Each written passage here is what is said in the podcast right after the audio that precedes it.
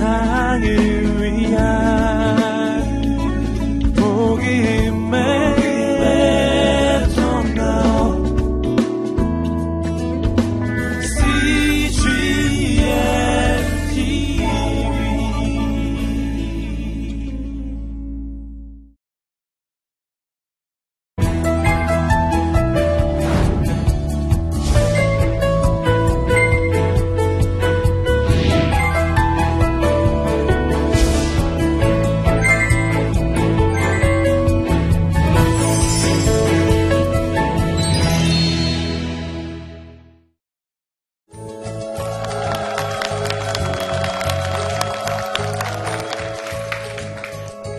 반갑습니다.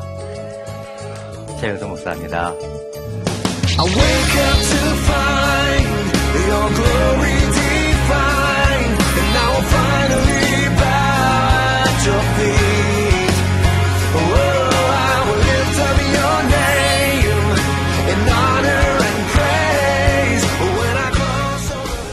여러분께 한 가지 질문 드려볼게요.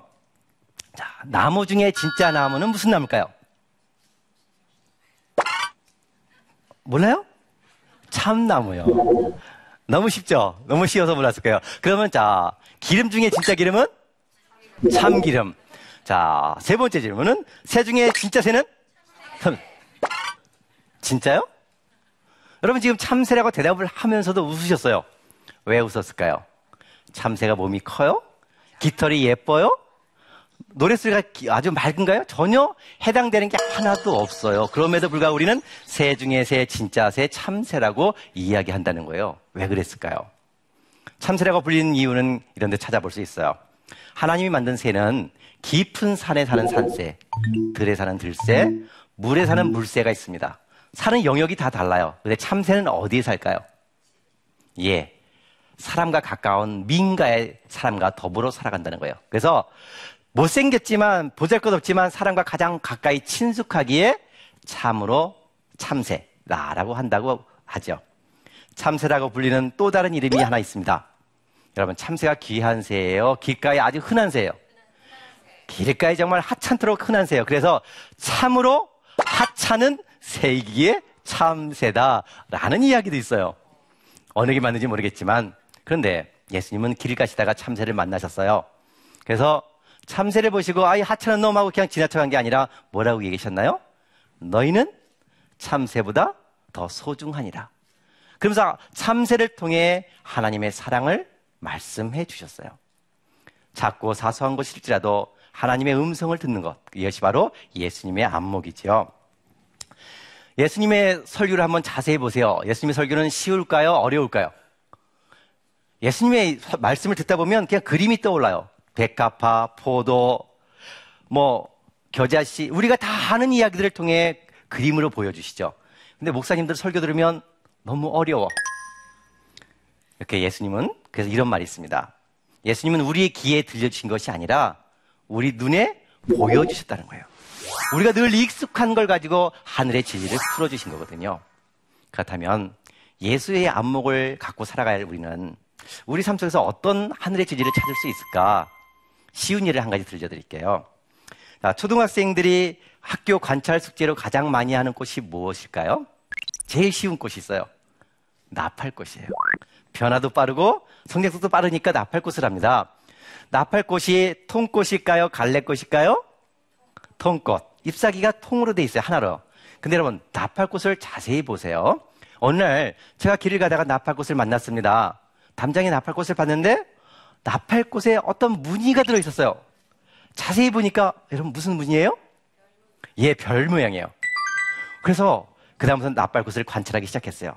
나팔꽃에 왜 별이 있을까? 관찰해 봤더니 어? 빨간 나팔꽃엔 빨간 별이 들어 있고 보랏빛 나팔꽃엔 보라색 짙은 보라색 별이 들어 있는 거예요.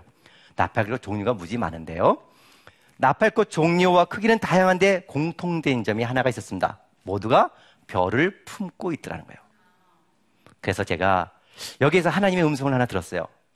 왜 나팔꽃이 별을 품었을까? 그 이야기 한번 들어보실래요? 자, 한번 이제 해볼게요.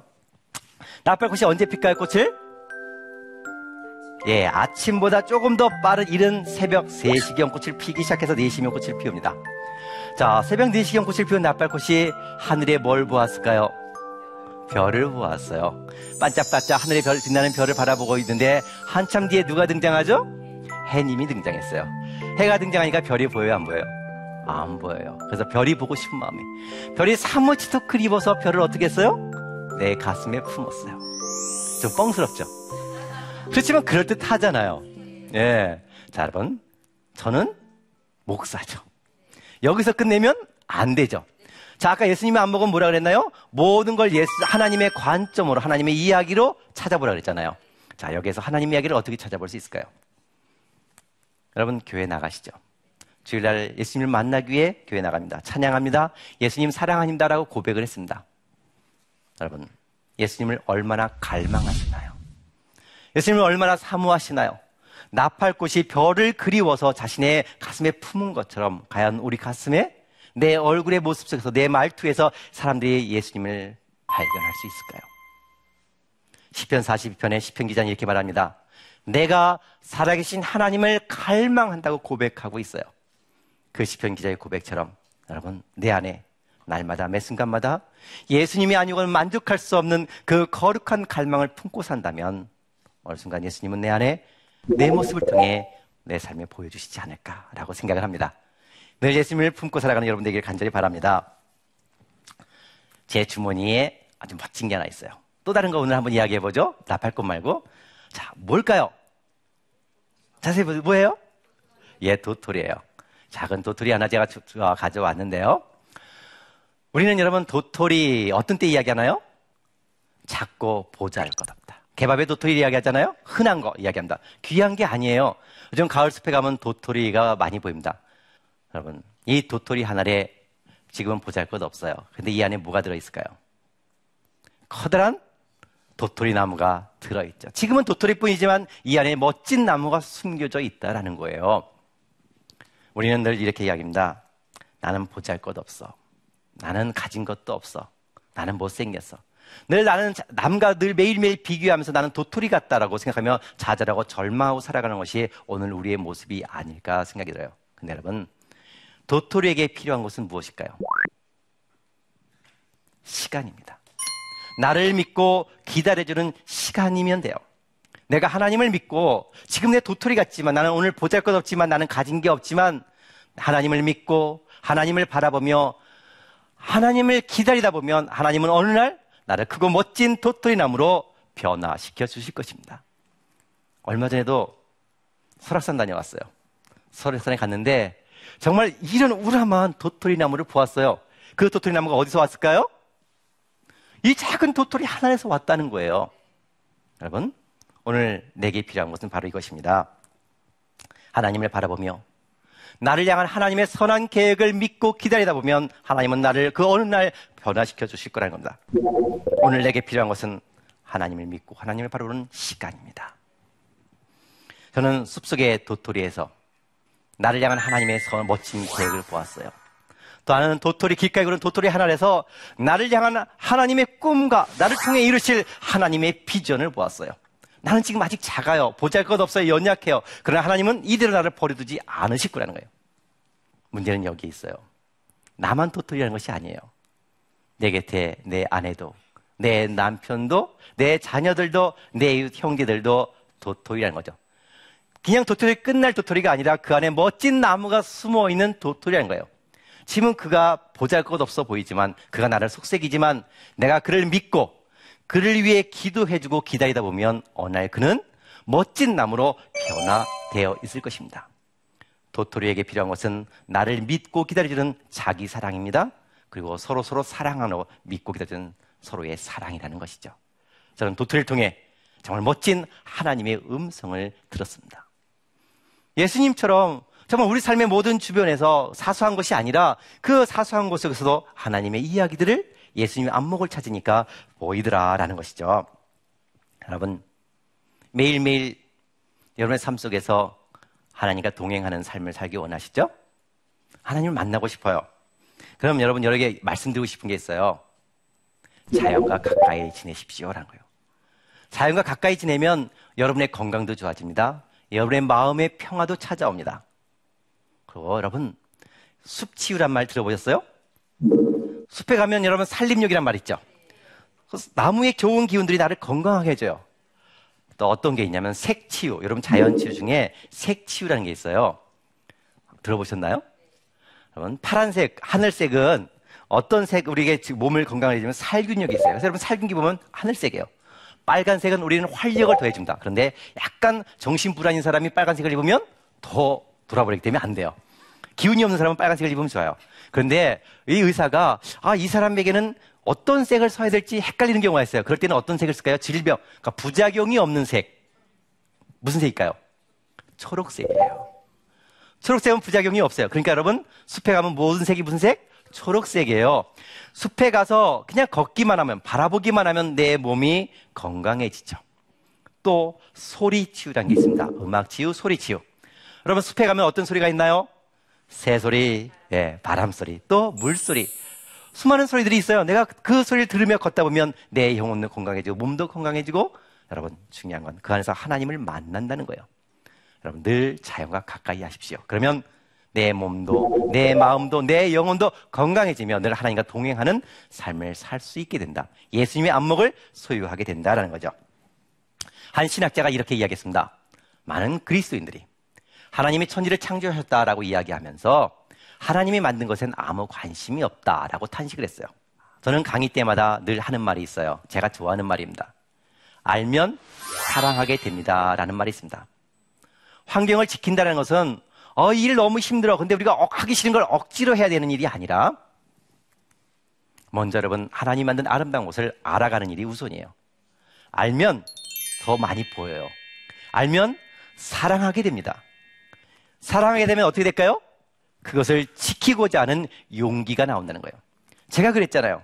많이 알아서 환경을 전공해서가 아니라 그 아름다움을 보게 되었고 깨닫게 됐고 사랑하게 되니까 내 목숨을 걸고 지키려고 노력할 수 있었던 거죠. 누가 나를 위협해도 내 목숨을 내거는 용기가 나왔던 것입니다.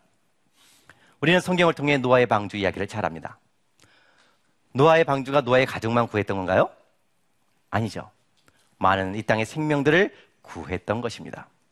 여러분, 노아의 홍수가 끝난 다음에 하나님은 창세기 9장 9절에 이런 새 언약을 주십니다.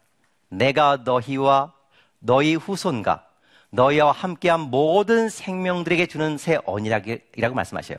여기 세 가지 포인트가 있어요. 너희, 우리가 누려야 될 이 땅의 권리죠. 너희 후손, 우리의 미래 세대가 누려야 할 권리. 그러니까 환경을 잘 보존해야 된다는 거죠. 세 번째는 너희와 함께한 모든 생명.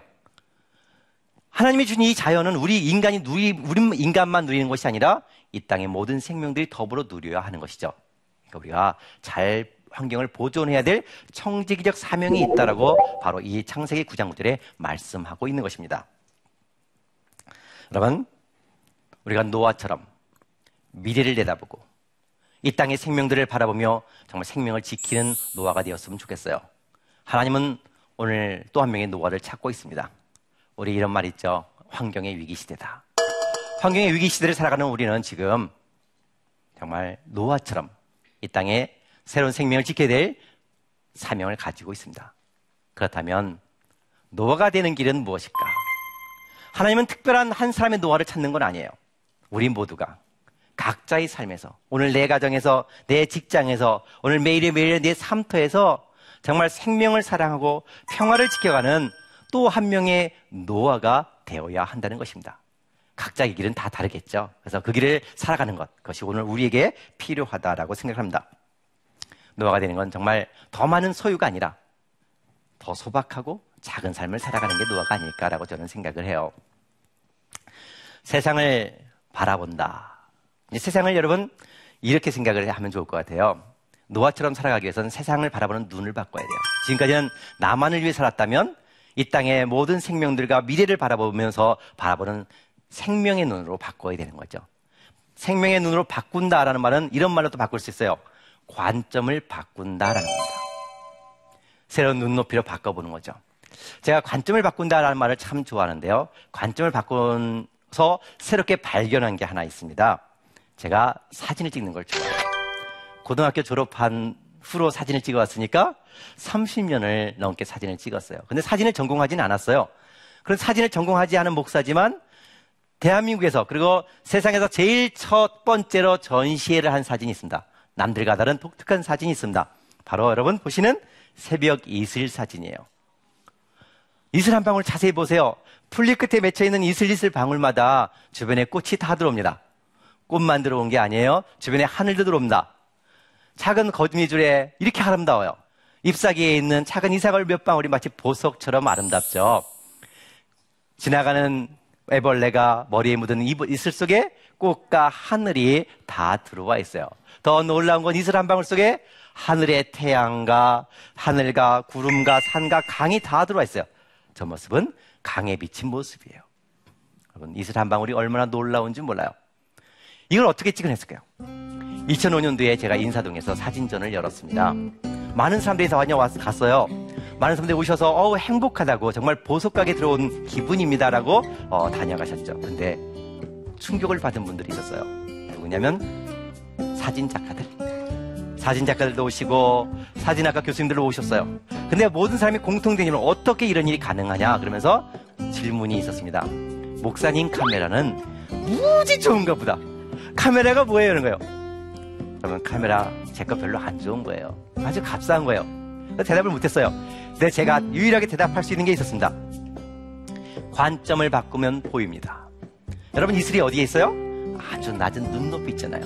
이슬의 눈높이로 바꾸면 보입니다라고 대답을 했죠. 기술의 문제도 아니고 능력의 문제 아니에요. 관점을 바꾸면 뭐예요?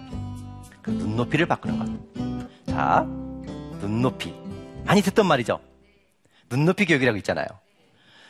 세상에서 제일 처음 눈높이 교육을 실시한 분이 있습니다. 눈높이 교육의 창시자 누굴까요?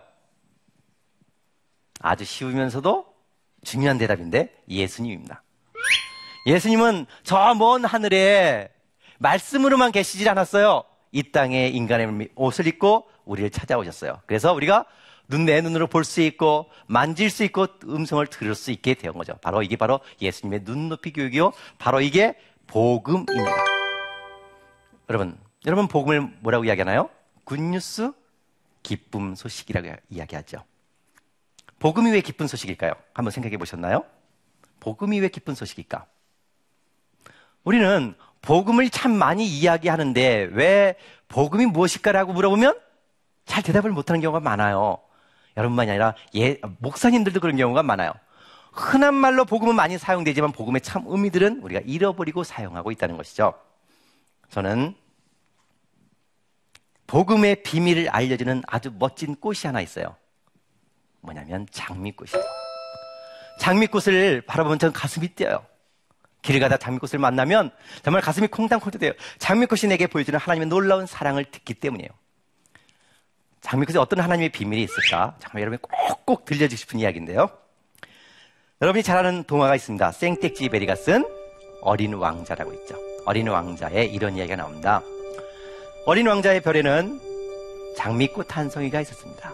어린 왕자는 물을 주고 바람을 막아주고 벌레를 잡아주었어요. 근데 어느 날 어린 왕자가 자기 별을 떠나 우주를 여행하기 시작했습니다. 일곱 번째로 지구라는 별에 도착을 했어요. 근데 지구라는 별에 도착해서 보니까 장미 정원에 내 장미와 똑같은 장미가 무려 5천 송이나 가득 펴 있는 거예요. 실망한 어린 왕자가 땅바닥에 엎드려 엉엉 울기 시작했습니다. 한참 울고 있는데 작은 여우가 나타나요. 왜 울고 있니? 그 이야기를 들었습니다. 작은 여우가 말합니다. 다시 가서 잘 봐. 내가 다른 것은 알게 될 거야. 라고 이야기하죠. 어린 왕자는 다시 장미 정원에 가서 장미꽃을 살펴보다가 다른 차이점을 발견하게 됩니다. 이때 작은 여우가 어린 왕자에게 놀라운 이야기를 해요. 내가 너에게 비밀을 말해줄까? 그건 아주 간단한 비밀이야. 너에게 장미가 그토록 소중한 까닭은 장미를 위해 네가 소비한 시간이야 라는 겁니다. 장미가 너에게 그토록 소중했던 것은 장미를 위해 네가 소비한 시간이란 바로 이 말에서 저는 하나님의 비밀을 발견했어요. 여러분, 어린 왕자에게 그 장미 한 송이가 그토록 소중했던 것은 자랑스러웠던 것은 장미가 예뻐서인가요? 아니에요. 장미를 위해 어린 왕자가 뭘 했죠? 매일 물을 줬어요. 벌레를 잡아줬어요. 바람으로부터 막아줬어요. 이렇게 장미를 위한 어린 왕자의 수고 덕분에 장, 어린 왕자에게 그 장미가 소중했던 것이에요. 여러분 잘 생각해 보세요. 많은 사람들이 내가 하나님의 기쁨이 되기를 원한다고 생각합니다. 하나님께 더 사랑받기를 원해요. 그- 그래서 더 많이 예배를 드려야 된다 생각하고 더 많이 하나님께 드려야 된다고 생각을 해요. 여러분, 내가 어떻게 하나님의 자녀가 되었을까요? 내가 어떻게 하나님의 기쁨이 되었을까요? 내가 많이 예배 드려서 기도해서 헌금해서 봉사해서 그랬을까요? 아니요. 하나님이 나를 향해 너무나 큰 사랑을 주셨기 때문이죠. 하늘 영광 버리고 나를 찾아오셔서 내 허물과 내 두려움과 내 염려와 내 모든 죄를 다 지시고 십자가에 달려 자기 몸을 찢기까지 나를 사랑하셨기 때문에 나를 위해 흘린 그 피 때문에 나를 그토록 사랑한다는 거예요. 근데 사람들이 많이 착각해요. 오해해요. 나는 하나님에서 기뻐하지 않는 것 같아. 어떻게 하나님 나를 사랑하지 않는 것 같아. 그래서 어떻게 하면 하나님께 더 많은 걸 드릴까? 어떻게 기쁨이 될까라고 늘 신앙이 기쁨이 아니라 신앙이 어떻게 돼 있어요? 져야 되는 무거운 짐으로 전락돼 있다는 거예요. 여러분 신앙이란 짐이 아니라 뭐예요? 기쁨이에요. 사도 바울이 말합니다. 늘 하늘의 비밀. 나는 하나님의 비밀을 소유한 사람이다라고 말해요. 그 하나님의 비밀은 바로 이거예요. 내가 하나님께 드렸기 때문에 하나님이 나를 사랑하는 게 아니라 나를 향한 하나님의 사랑이 너무나 크기 때문에 당신의 목숨까지 버릴 만큼 나를 사랑하셨기 때문에 내가 하나님의 기쁨이 되었다는 겁니다. 그래서 늘 나는 오늘도 넘어졌어요. 나는 오늘도 부족해요. 나는 나는 매일매일 실수해요. 나는 이렇게 못났지만 하나님 앞에 당당하게 아버지 하며 당당하게 나갈 수 있다라는 거예요. 여러분 복음을 다시 새롭게 알길 바랍니다. 그러면 신앙은 기쁨이에요. 나를 향한 하나님의 사랑이 얼마나 큰지 기쁨으로 하나님 앞에 나아갈 수 있다는 것이죠. 여러분 행복을 원하시나요? 날마다 하나님과 동행하는 그 정말 그 멋진 날마다 승리하는 삶을 살기를 원하시나요? 자연과 가까이 하십시오. 예수님의 안목을 소유하십시오. 그리고 예수님의 그 놀라운 복음, 그냥 열심히 하나님을 믿어야 되는 것이 아니라 그 신앙이 아니라 나를 향한 하나님의 사랑이 얼마나 큰지 그 복음의 경이로움에 늘 누려보십시오. 그러면 매일매일 정말 하나님과 동행하는 하나님의 그 큰 사랑 안에 살아가게 되는 복을 누리게 될 것입니다. 고맙습니다.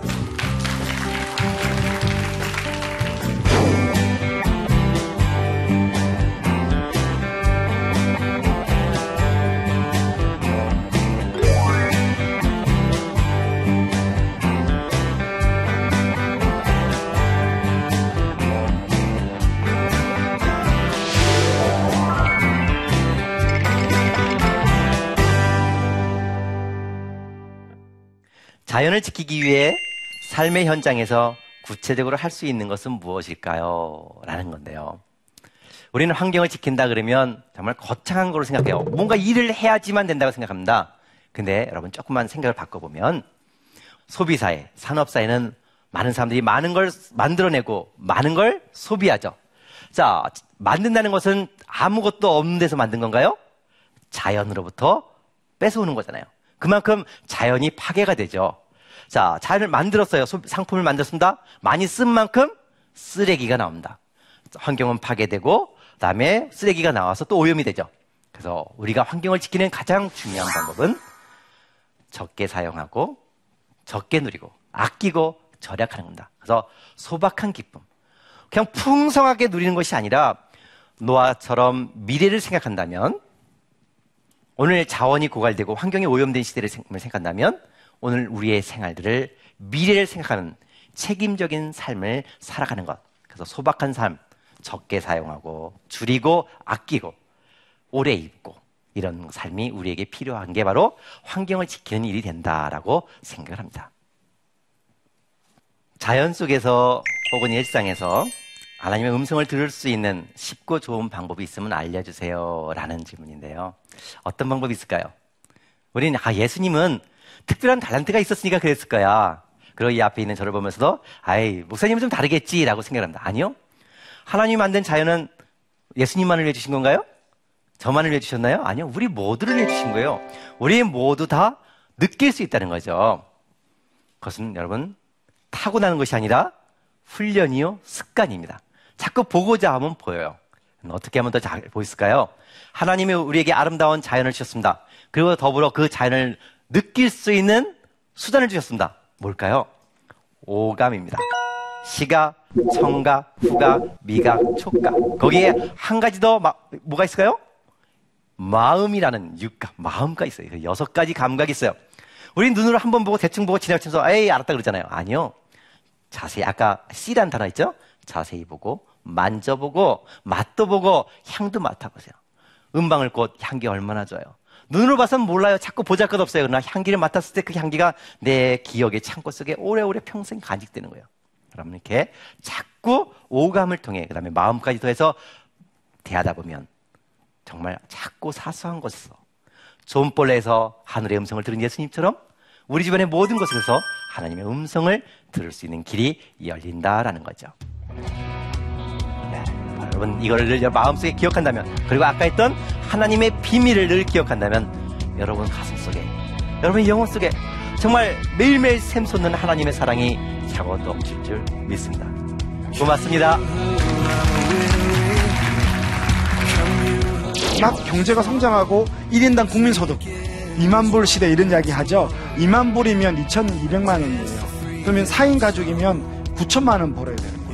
국가가 부자가 되면서 우리가 부자가 된 것처럼 우리는 착각하고 사는 거죠. 이제 뭐로 가져요? 다 그거를 빚으로 가져요. 이게 크리스천들 이걸 모르고 사는 거예요. 성경에서 빚은요 노예를 뜻하는 거예요. 하나님 주식을 가지고 지키는데 잘 관리하지 않으면 돈은 다 새어 나갈 것이다. 좀 궁상밖에 살아야 되는가 하면 더 돈을 가치 있게 쓰기 위해서 이게 돈을 관리하는 거예요.